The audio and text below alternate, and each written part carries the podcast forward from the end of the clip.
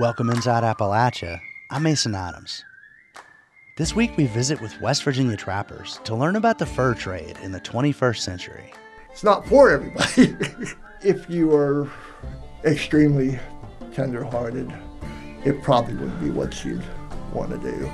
We also meet a county fair champion who keeps racking up the blue ribbons. I had almost 1,500, and then I earned 60 more after that, and then I earned 33 the other day at the fair this year already. And we hear an update on the Mountain Valley Pipeline. Construction has begun again, but some people wonder if it's even needed. We've said from the start that this was not a good idea. This was a very expensive pipeline going through very sensitive terrain, and that there was not a compelling need. You'll hear these stories and more this week inside Appalachia.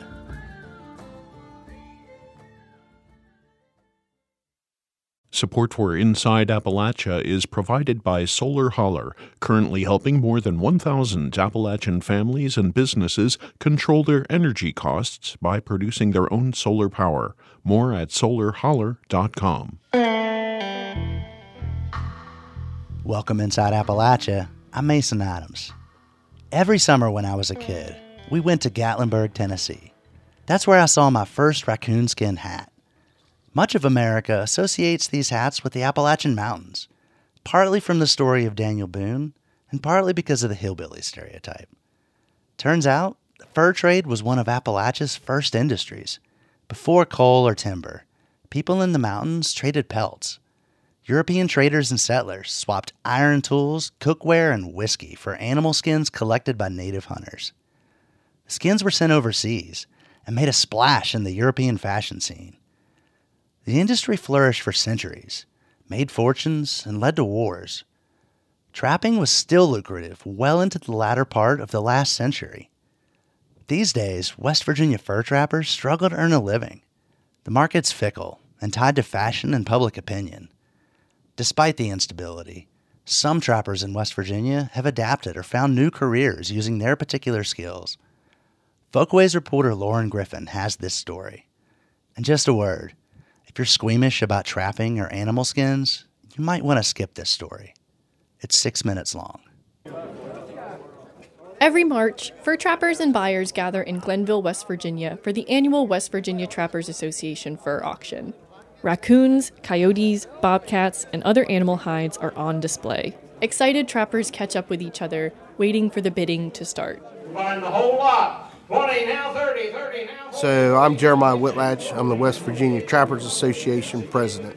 This is Whitlatch's first year as president, but trapping has always been a big part of his life. I got into this because my great grandpa, my grandpa, and my great uncle all trapped. I remember going to their farm in Wirt County, and grandpa would be sitting there on his stool skinning foxes. The size of the trapping community shrinks with each year. When fur prices were high in the 1980s, the association hosted multiple auctions in a year. Now there's only one. This is a fraction of what the fur sales normally like. Usually, there's been years where we've got 5,000 coons piled up back here. The price of untanned or green fur has been dropping steadily as public opinion and markets have turned away from fur products. It's all supply and demand, really. The market might be erratic, but that doesn't keep the die-hard trappers away. To trapper Austin Stutler, the auction is a yearly event where he connects with his community and celebrates the successes of the past year. The fur auction at Glenville is one of my favorite days of the year. It's such a big deal to me and my family that all of my buddies will go up there. It's a Friday, Saturday, Sunday thing. In his early 20s, Stutler is one of the younger trappers at the auction. He's been trapping since he was a kid. Um, well, I'm the owner of Windy Ridge Trapper. Um, we're a small fur buying and trapping supply wholesale company um, that was founded in Wirt County, West Virginia. Stutler recently inherited the business from his father.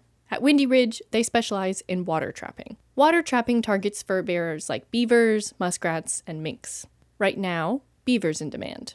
That's partly because sales for cowboy hats have gone up with the rising popularity of the hit Western TV show Yellowstone. To get a nice felt cowboy hat, you're gonna need beaver fur. But there are uses beyond the fur, too. Literally, the only part of a beaver we don't use is the bones. The skull, I've got a guy that I sell the skull to. All of the meat we turn into bait that we resell. the castoreum, the castor glands we use in the bait that we make. What is the purpose of killing anything if you're not going to try to use every last bit of it that you can? Anyone can learn to trap, but it takes a lot of patience. The law states trappers must check their set traps daily. They also might be dealing with some challenging conditions. Beaver trapping is one of the easiest forms of trapping that there is if you have a boat and if you're a little bit touched. because beaver trapping, you're almost always going to fall in, you're going to get wet, and you're, someone's going to end up about freezing to death. It's a mild March day, and Austin Stutler and his father, Jason Stutler, are out on their boat on the Ohio River. They're checking on the beaver traps they'd set the day before. The traps dangle down into the water from the edge of the bank. Austin reaches in and pulls up a trap. You ready? Oh, something came loose. Yeah, we got it. Yeah. Good deal. It's a, it's a small one, but we got one. Trapping an animal is only half the process. Given the low economic yields after trapping and processing a hide, some trappers have had to think of new ways to apply their skills to make a living. Mike Gray is a fur trapper that has repurposed his skills for a job in residential wildlife removal. He's been trapping since he was a kid, too. And a lot of times people ask me as a kid, Mike, can you box trap this for me? You know, and my gosh, I was out there at 14 years old trapping raccoons and groundhogs. Gray has a museum worthy collection of traps and knows the best kinds of snares and footholds to use for the different fur bearers. He shows me how to set a land trap. The trap is staked into the earth, leaving the pressure plate exposed but slightly camouflaged. Trappers are gadget people. We're always uh, figuring out different ways to do stuff and different ways to make sets, and there's not a trapper anywhere that probably doesn't have a dozen different digging tools. when you only need one. Gray doesn't fur trap much anymore, but he uses his skills to remove animals from homes. He says that in urban areas like Morgantown, West Virginia, his skills are in demand. The influx of people from DC and different places uh, coming in, some of those folks have I mean, yeah, familiar with a squirrel, you see a raccoon, but it's a whole lot different when it's in the walls of your house. He's translated his fur trapping skills into a career that protects people. The animal capture is only half of it. I mean, if you can't make that individual feel safe in their house, you really haven't done your job. When he was a kid, Gray had to teach himself how to trap. So these days, he serves as the education co chair with the Trappers Association. He helps teach young trappers the skills of the trade. You can be anything and be a trapper. It's not for everybody. if you are extremely tenderhearted, it probably wouldn't be what you'd want to do. Something does die in it. But uh, a lot of us made money when we were kids that way. Gray isn't fur trapping much these days, but he looks forward to the auction like everyone else. It brings together trappers, young and old, year after year. Some members of the younger generation, like Austin Stutler, are a little worried. Is their dedication enough to keep trapping viable? I do have a, a genuine fear that whenever I am in my 50s or 60s that, that there will not be as many of us. But the reason that it's not going to go away, this is, for most of us, this is not a hobby. This is, this is who we are. $2.50 a piece on coon rods to buyer number four. For Inside Appalachia, I'm Lauren Griffin. That story is part of our Folkways reporting project, which covers arts and culture in the region. To see photos from the annual West Virginia Fur Auction or to hear the story again, visit our website, wvpublic.org. There's nothing quite like the county fair. You can pet a goat, win a goldfish, watch a demolition derby, and get motion sick on the tilt-a-whirl. A staple of county and state fairs are the annual craft competitions, where everyone from 4 H kids to the local dentist brings their finest quilts, pumpkins, or peanut butter fudge to be judged. Winners sometimes get modest cash prizes, but mostly they're competing for bragging rights and a highly coveted blue ribbon. Few have been as successful as Linda Skeens. The Russell County, Virginia resident has won hundreds of ribbons, which has made her a sensation on social media. Now, Skeens has released a cookbook featuring her winning recipes, plus poems, pictures, and a peek into her life in Southwest Virginia. Producer Bill Lynch called her up to ask about winning contests and collecting recipes. So, how many ribbons have you won so far?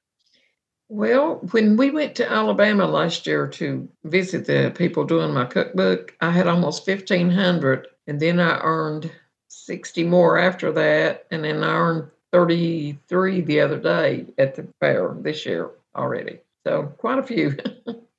That's got to be close to some kind of a world record somewhere. It's so weird you'd ask that. They've been at least a dozen people say, Have you broke a Guinness World Book of Records? I said, Well, I don't know because I don't know how to find out, but they, they seem to think I have. How long have you been competing? Around 30 years. Not everybody does this. A lot of folks cook, but not a lot of folks get involved with with fair competitions. What I was just- what got you into it? I've just always loved it. I love doing it. I made a lot. I've made a lot of good friends during the years. I have fun doing the crafts and I have fun canning stuff and I just love baking. I just like doing it. It's something I enjoy. Do you remember your first competition? Yeah, it was probably around 84. I entered a set of pillowcases that I had. That's all I had. My son was entering a model car and he asked me to enter them. And I told him they probably wouldn't win. And he encouraged me. And after I got started, I've liked it ever since and I've not stopped.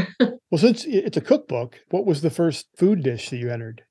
Probably fudge, because I've I've been entering fudge. Probably the cho- peanut butter or the chocolate fudge was probably been my first. I've always entered candy and cookies and cakes and biscuits, cornbread, stuff like that. So How do you save your recipes? Do you keep them in a box? You have a book? I've got two little shoe boxes, plastic shoe boxes full of my very favorite. Then I've got one box that's probably got a thousand or more in it, old ones. And then I ha- I collect cookbooks. I've got several cookbooks that I cooked from, like my country and western cookbook I ordered 20 years ago. It's got cowboy recipes. I did James Arness's Gunsmoke Chili on a video in my home. It's one of my favorites. And then I have a Betty Crocker one that's like duct taped together. I have all kinds of cookbooks I love cooking out of them.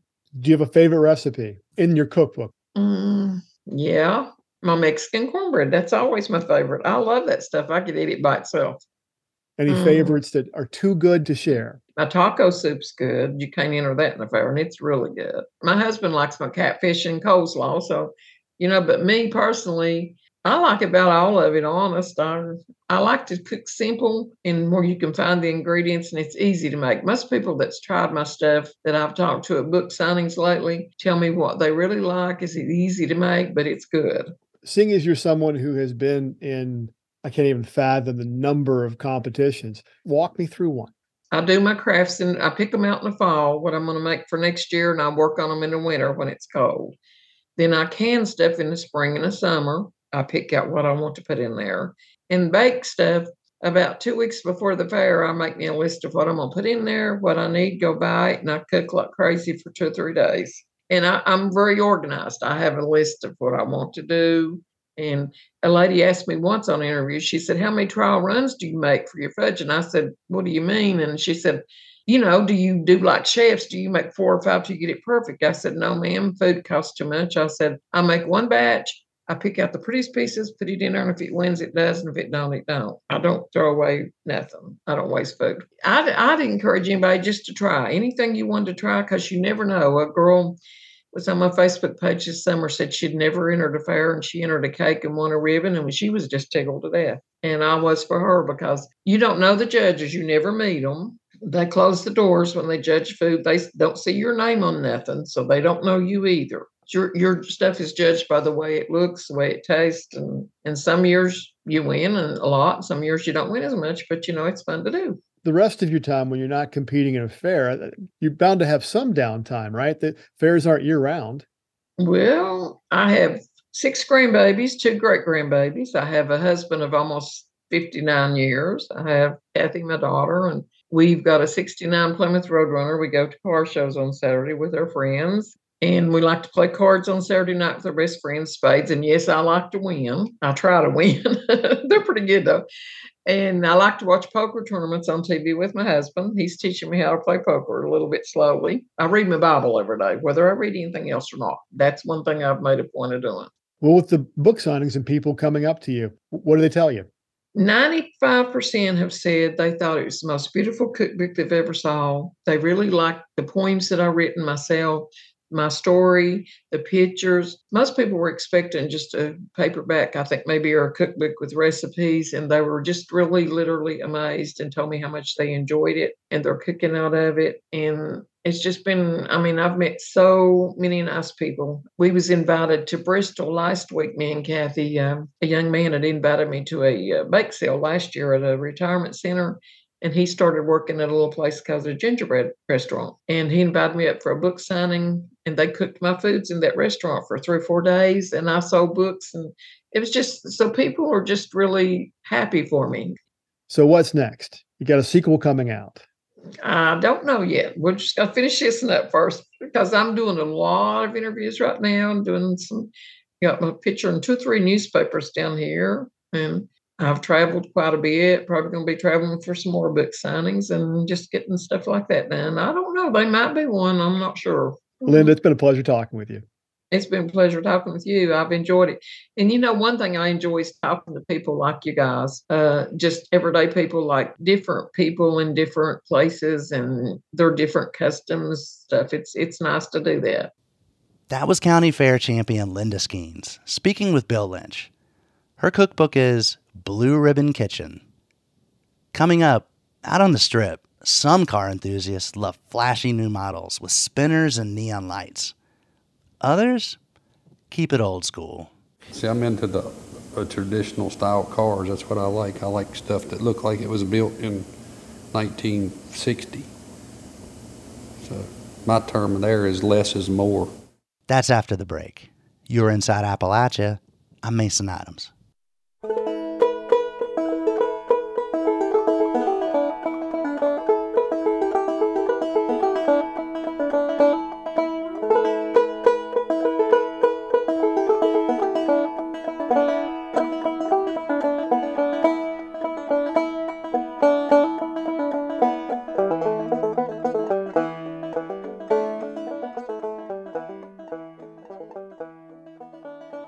Support for Inside Appalachia is provided by Concord University, educating the people of our region and beyond for more than 150 years. More information at concord.edu.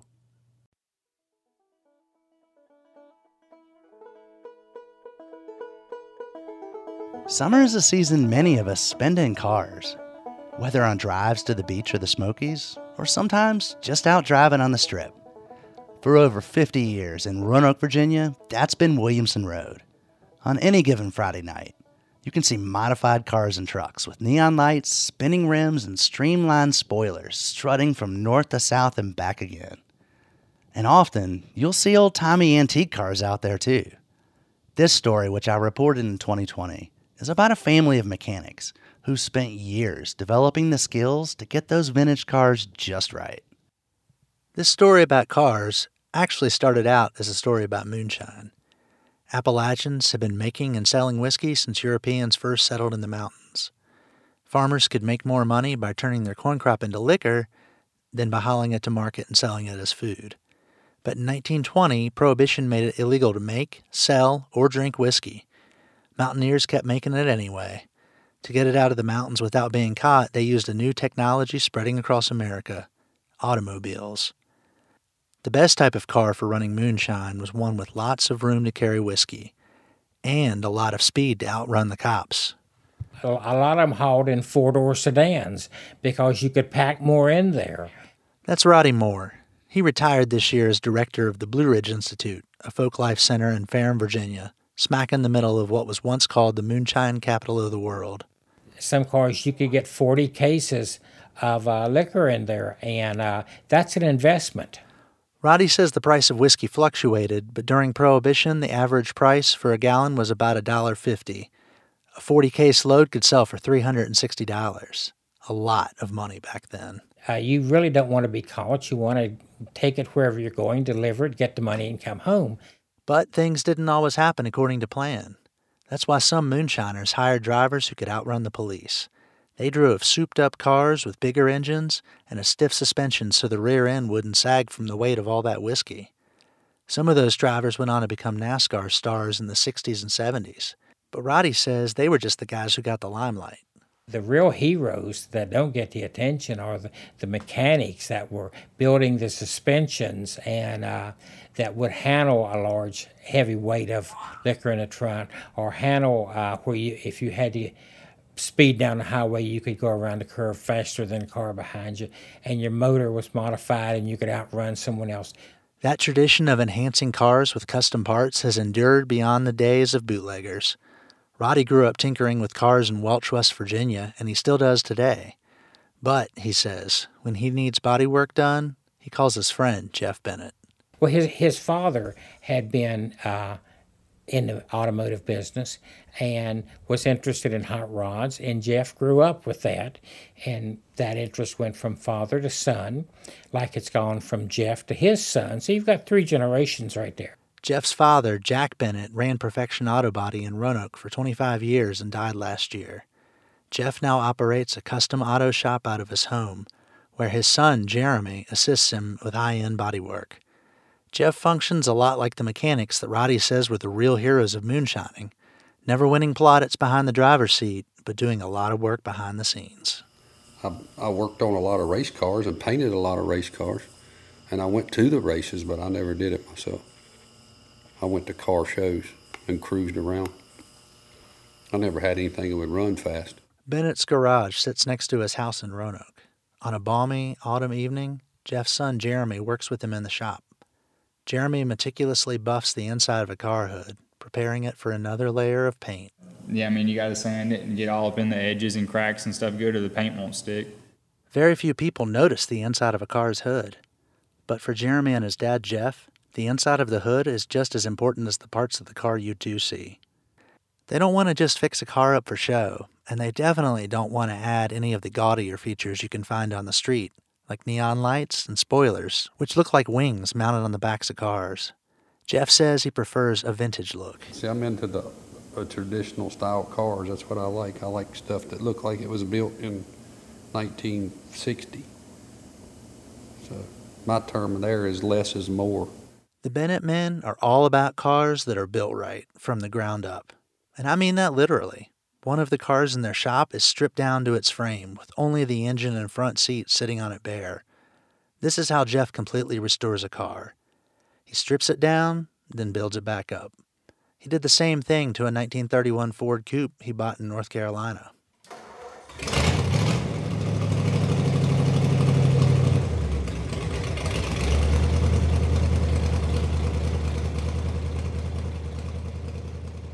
Basically made the whole bottom of the car it was rotted off. Built the frame.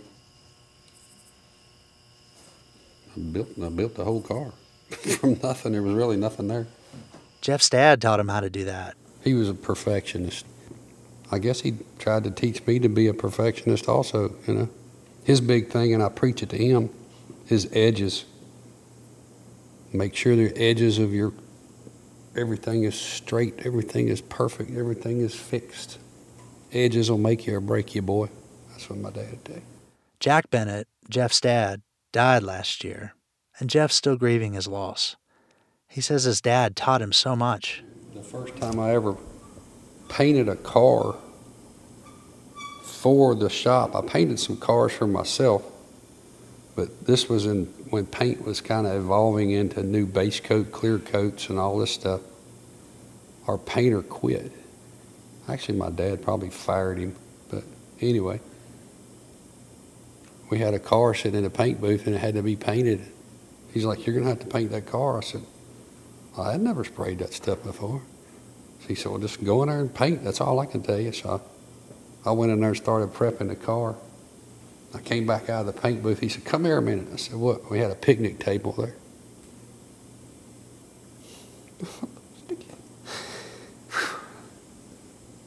but he, he told me to sit at the table.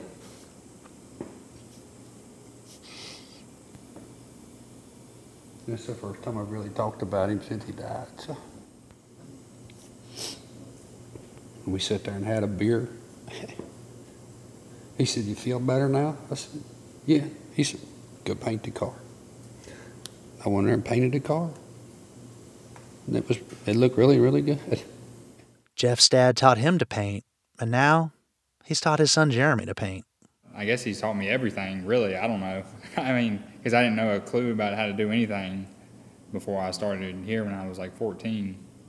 Jeremy helps Jeff in his shop, but he's also got his own interest Volkswagen Bugs.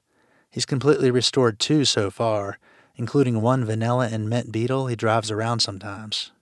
It's a good car to go out and drive and have fun. Because, you know, you get them too nice and people like to sit them in the garage and look at them. I, I'd get in this car and go somewhere right now.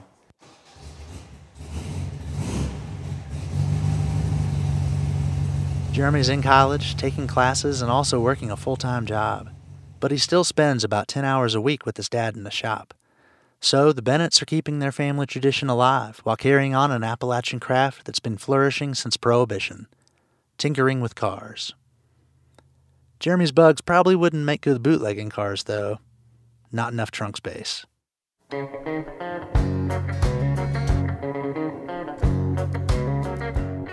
Recently, the nonprofit Environmental Working Group conducted tap water testing in 18 states. Researchers found New Martinsville, West Virginia, had the second highest level of PFAS in the country at 40 parts per trillion. PFAS are also known as forever chemicals. They're used in industrial processes and consumer products. They linger in the environment and pose a threat to human health.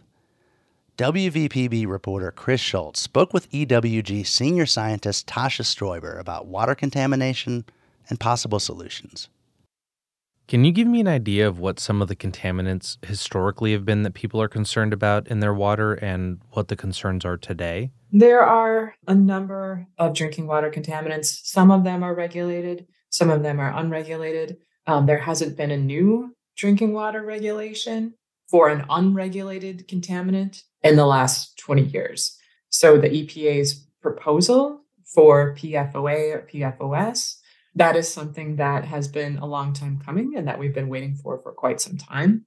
People probably don't really think too much about contaminants in their drinking water, especially if you get your drinking water from a public utility. People might take it for granted and think that, well, since the drinking water is coming out of my tap, it's from a public utility, it's perfectly fine, it's perfectly safe. However, we do know that there are a lot of these unregulated contaminants, and the regulations that we do have in place, a lot of them haven't been updated based on the most current science and what we know about potential health effects. So a lot of them aren't as protective as we would want them to be as well. I actually briefly hopped on uh, y'all's website and looked at my local provider, and I was a little surprised at what I saw. The Tap Water database is a good resource. It's the online tool, anybody can use it to look up their drinking water. I am curious to know a little bit more about why EWG makes the differentiation between legal and safe. What we would like to see, what would the gold standard would be, those would be limits that would be purely based on protecting health and what we know about um, how these contaminants can harm your health. They are often quite lower than what the federal legal limits would allow. They it either either based on California's public health goals or EPA's um, IRIS assessments, um, or often other state agency findings. Um, sometimes based on our own derivation, based on uh, recent scientific literature, but they would all be, you know, what would be ideal to protect against public health. And so a lot of these legal limits are not as protective as they could be based on what the current scientific findings are. So, what is PFAS? And more importantly, based on what we've just been talking about, why is there so much focus on it now, given the fact that it's one of the many contaminants that we should be looking at? PFAS is actually a family of thousands of different chemicals, and they all share the same characteristic of them in that they all have these carbon and fluorine bonds. And it's these really strong bonds that give them those properties of being stain resistant, water resistant, grease resistant. And that's why they're used in so many products. And it's those strong bonds that also make them really persistent in the environment. And they tend not to break down. They end up cycling in the environment and they ended up in drinking water, soil, air, and then we're exposed to them we have been working on this issue for decades now. The federal drinking water regulation is a long time coming. Um, we have known about drinking water pollution for quite some time. And the more that we test for it, the more that we're finding it. Um, and EPA is coming out again with another national testing data set, but it will take some time for that data to be available. So that's why we continue to do these smaller testing projects just to get more results out there and to show that this contaminant contamination is quite widespread. You know, we have been talking about them for a long time, but now I just I think more people are talking about them just because I think the message is getting out there that the contamination is so widespread in the in the US. The most recent USGS report, almost half of the taps in the US have detections. And I think, you know, also people are talking about them because of the new MCL proposal and what that means for our drinking water. One of the things that uh, EWG does is that they work to identify what commercially available resources there are for people to utilize in their households. Are there any filters that you would recommend people use or, or anything else that people can do? We do recommend filtering your drinking water at home, um, in home filters either granular activated carbon or reverse osmosis type drinking water filters in your home can greatly reduce PFAS exposure. Um, filtering your drinking water is a really easy step that you can take to reduce these known exposures. Activated carbon filters are going to be a little bit uh, more cost accessible. The thing to remember with the carbon filters is that they need to be changed on time because if you don't change out the filter cartridge, they won't really work all that efficiently. So, this is one way that people can do something, but absolutely recognizing that the mental burden of having to figure out what filter to buy, the economic burden of, you know, now I have to purchase a filter and use this, this shouldn't be placed on individuals or the community. Absolutely recognizing that it should be the polluters that are originally responsible for this and that have profited so much over over the last few decades it should be the polluters that pay to fix this. That cost shouldn't be the burden of that community that that now has to deal with that existing pollution um, from here on out. That was scientist tasha Stoiber speaking with reporter chris schultz. For a longer version of the interview visit wvpublic.org a new Ohio law requires state agencies to consider proposals to drill for oil and gas under the state's public land. But activists are trying to rally people to stop fracking in state parks. The Allegheny Front's Julie Grant attended a recent rally to learn more.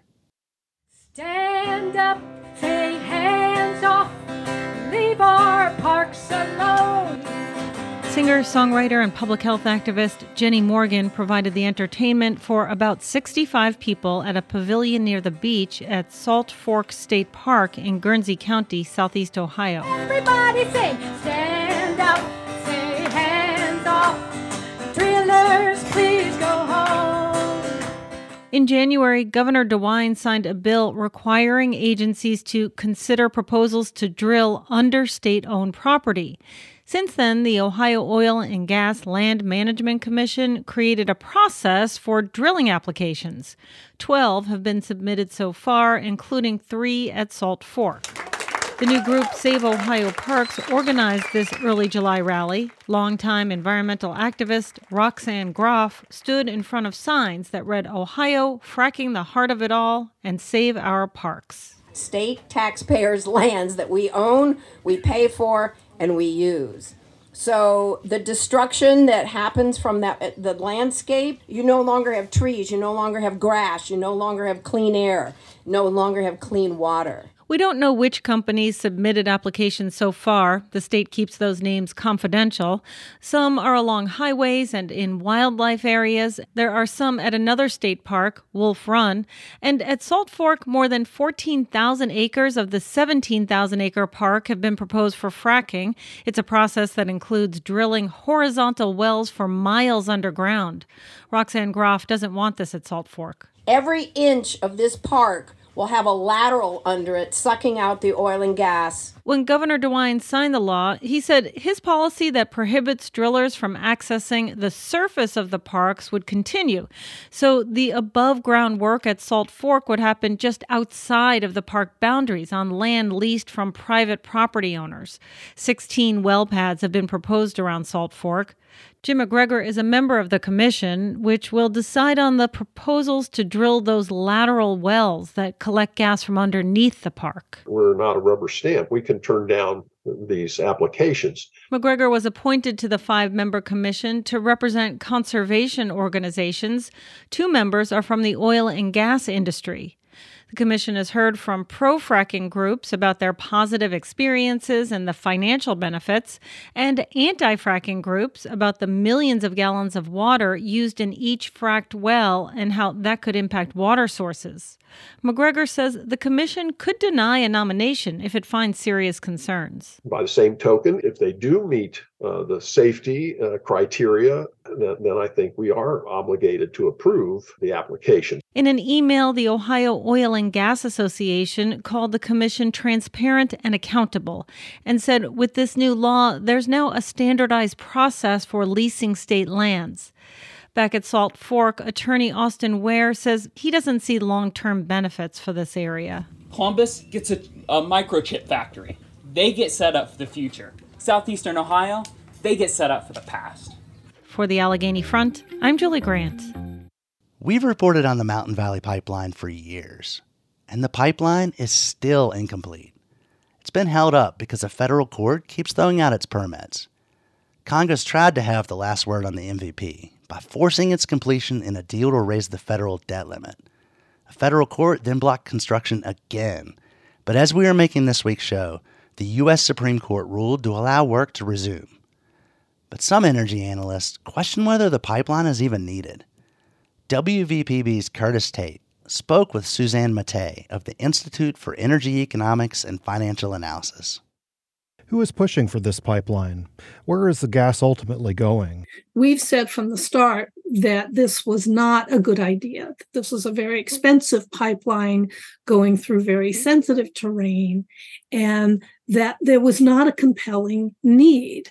There was not a big line of people saying, "We need this gas. Bring bring this gas to us." The pipeline was driven by gas producers you know, when you think about energy need, there's two ends of it. Someone has energy resources, they feel a need to extract those and sell them someplace to make money.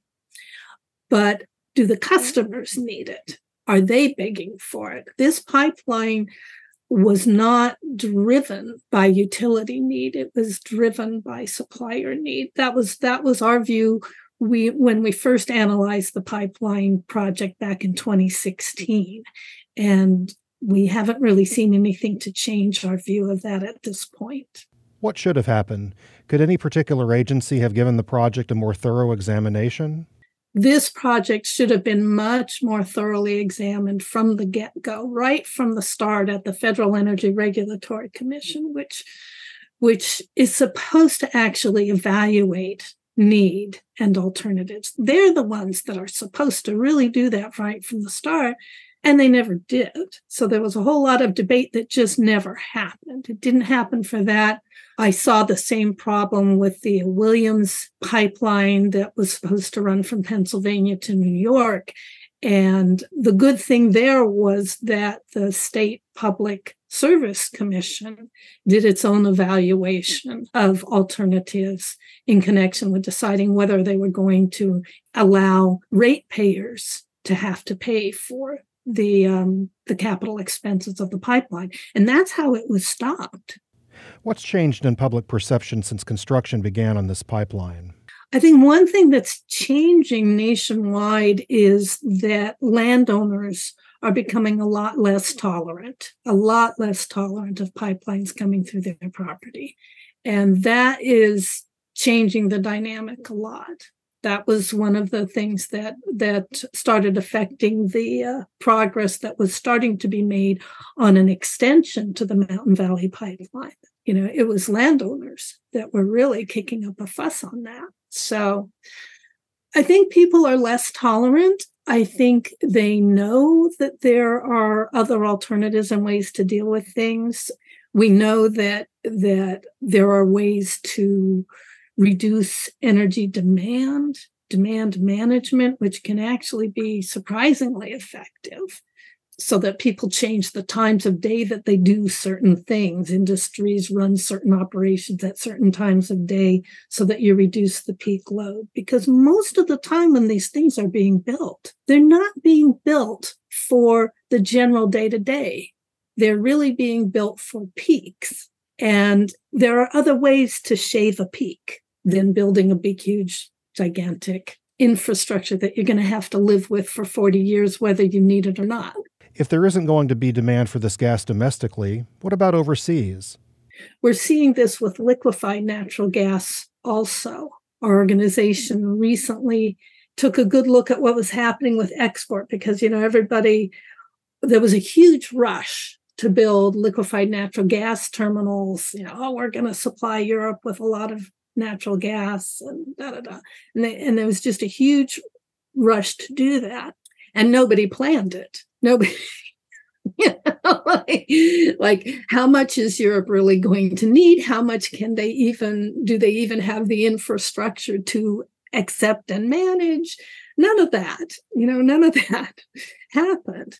So what we we projected ultimately was first of all, Europe doesn't really want to be so heavily dependent on energy imports, and they're getting a lot smarter about energy efficiency and you know wind and solar and and even even uh, geothermal and so the demand isn't going to be exactly what people expected and uh, number two, there's already been so many terminals built and so many contracts and things going on that there's going to be a glut. And we're looking at a really significant glut that will probably be surfacing between 2025 and 2027 when all these things that are being built right now they all come online and then they all start pumping gas into the system. They're going to have financial problems. Yeah. they're going to have a hard time selling the gas at prices that allow them to make a profit. So we've got fundamentally we have a real problem in this country in terms of energy planning. It's just not happening the way it should that was Suzanne Mattei of the Institute for Energy Economics and Financial Analysis, speaking with Curtis Tate.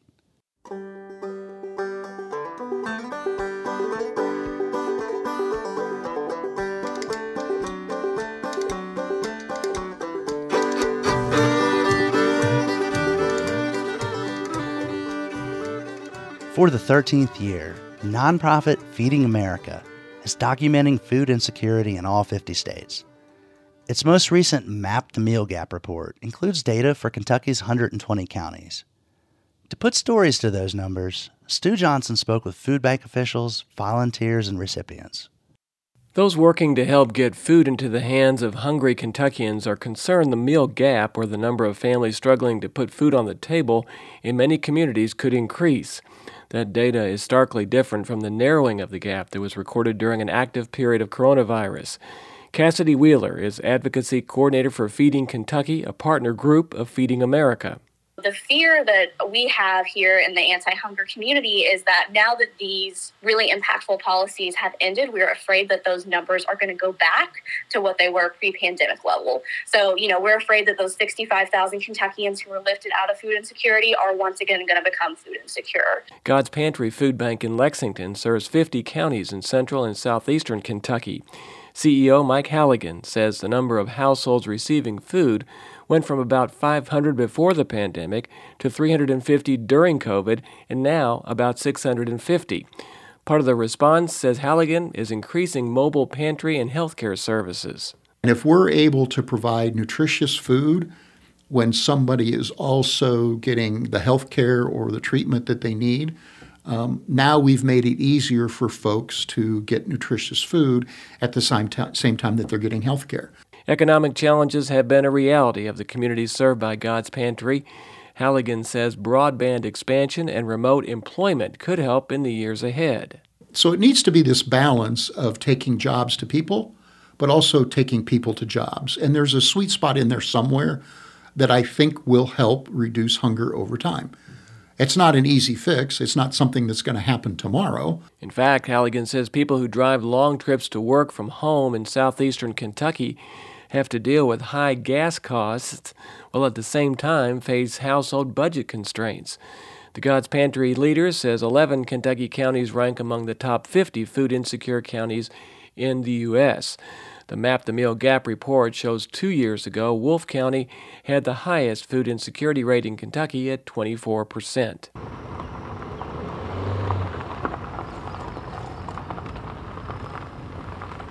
The Abiding Hope Food Pantry is situated back off the road in Campton along a gravel drive behind the Bear Pen Worship Center.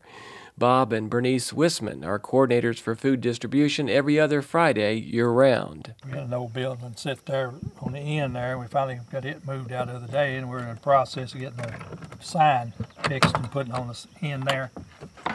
Bernice Wisman says the pantry offers supplemental assistance with enough food for a couple of meals. Of the 65 to 80 people that come for food, she says they see a few new people every time. The elderly breaks your heart. they can't go out and, and work a few days, mow a few yards, or, or anything like that to earn a little extra money like some of the younger people can. Wisman estimates about 65% of those participating in the pantry program are families with children. And the volunteer support is an important part of the process to make it all work. One gentleman, he was actually there to get food when Bob and I first started out. And he said, You need some help. And I said, We sure do. He went and put his food in the car and came back. He's been with us ever since. Jimmy Fraley says he's a member of the Worship Center. That's how he found out about the pantry. Fraley says it's a place he visits about three to four times a year. A lot of times, you know, when you're on fixed income and, and things like that, you know, you uh, start running low on money toward the end of the month, and uh, it's, it's very helpful. Along with the, you know, the everything grocery prices have been going up. Mary Morton has also come by the pantry. She says there may be fruit available like blueberries and Morton says her budget wouldn't normally allow that purchase. Well, it comes in handy because you know you you got extra food and you got stuff you can eat, and it's different than what you would buy, and, and that helps you that way. And I can't wait to go and get it. Morton says the volunteers are very helpful in gathering the items and keeping the flow of distribution going. Pantry co coordinator Bob Wisman says he wishes a pantry like this was operating when he was growing up in Wolfe County. He said back in the 60s it was, quote, pretty rough up here in this part of the country. Wisman added little by little more jobs became available. Now, today, although the Wismans enjoy running the pantry, Bob hopes another couple will take over the reins at some point like they did four years ago. I'm Stu Johnson. Typically, when there's a person with dementia in a family, the primary caregiver is a spouse or adult child. But more and more extended family members are taking on that role. CareX is a project at the Center for Gerontology at Virginia Tech that studies extended family caregivers in Central Appalachia. WVPB's Eric Douglas spoke with project coordinator Brandy McCann about their work. So you're researching familial caregivers for people with dementia. The primary investigators for this study, uh, Karen Roberto and Tina Savla, were doing a study based in Appalachian, Virginia, on service use and dementia caregiving. And so they noticed that about 10 to 15% of the sample was extended family caregivers. Uh, so when we say that, we mean like siblings who are helping out grandchildren, nieces and nephews, and just other extended family caregivers, because typically it's an adult child or a spouse who is in that primary caregiving role. How is it that these extended family members, what have you found so far? So, first of all, demographic changes that we know larger demogra- demographic changes in the country and in the region. So, in families science, which I'm a family scientist, we used to talk about families as being shaped like a pyramid. There were maybe one or two older adults at the top, middle generation, you know, a few more, and then a lot of younger generation, right? And so you had this large circle of care for of younger people to care for an older person. And now we see in family demogra- demographics that there are fewer of those younger generations to care for an older adult. And so they talk about moving from a pyramid structure to a beanpole structure. So that's one thing. There's just fewer, and we do see that. So there might be one niece, for example, who's caring for not only her mother, but her aunts as well, right? we also see divorce and repartnering across the lifespan, greater numbers of that. So maybe how stepkin may be involved uh, in the care of a person. So tell me about the research you're doing and you're actively recruiting participants. What do you need from somebody to do? We're asking that people be an extended family caregiver. So that would again be siblings, grandchildren, nieces and nephews, or any stepkin, that they see the person three times a week and are involved in their care, obviously. And so after they uh, meet the inclusion criteria, then we do one longer interview that usually takes about an hour and a half on the telephone. And then after end of that interview, so in that interview, we would ask them a little bit about their family history. We have some open ended questions. And then we just kind of ask some standard caregiver questions about how stressed they feel, that kind of thing. And then we do eight daily diaries after that for eight evenings in a row. We call, and those take about 10 to 15 minutes, and we just ask about the help they provided that day. Or, or if they didn't, that's fine too. But yeah, so we do eight eight daily diaries. So it's nine days total. Uh, we do compensate people for their time. Um, so they do all nine days, we send a $110 gift card to them and also resources for whatever state. So we have done our homework there to try to find what resources people may have available. So, for example, in West Virginia, there's the FAIR program, uh, FAIR, that provides respite services for family caregivers of people with dementia. So, so what's your end goal for this research? What What are you hoping to uncover or realize? yeah, well, this is a mixed method study, so we we do have uh, some hypotheses, but we're a little bit more open because it's more exploratory because it's focused on these other caregivers that we don't know much about. The goal is twofold. First of all, is to understand how these demographic changes that I mentioned earlier, such as divorce and repartnering, families becoming smaller in the younger generations, and movement especially you know even in the appalachian region people may still move just within the region um, but they're still farther away. So we want to understand how these larger demographic changes are impacting families in caregiving situations. So that's one and the second one is focused on the service use how we can help families overcome barriers to service use. Is it financial? Is it you know often uh, the person who has dementia doesn't want services. And so that's very tricky to handle. That was Brandy McCann at Virginia Tech, speaking with Eric Douglas. To find out how to participate in the research, visit our website, wvpublic.org.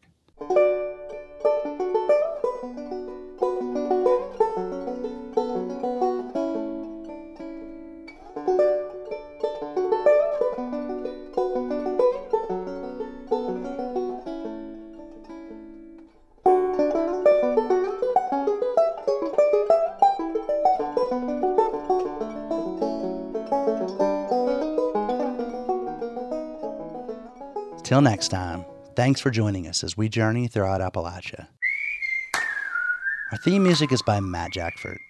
Other music this week was provided by the Carolina Chocolate Drops, Sturgill Simpson, Ron Mullenix, Mary Hott, and Gnome Pickleney.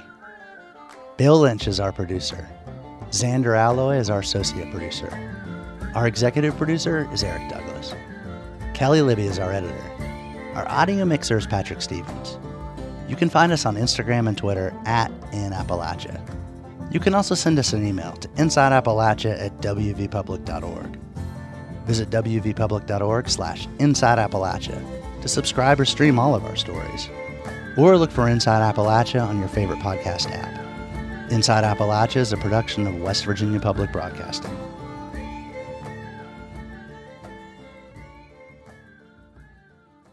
Support for Inside Appalachia is provided by Concord University, focusing on students' futures. Classes available at concord.edu/apply.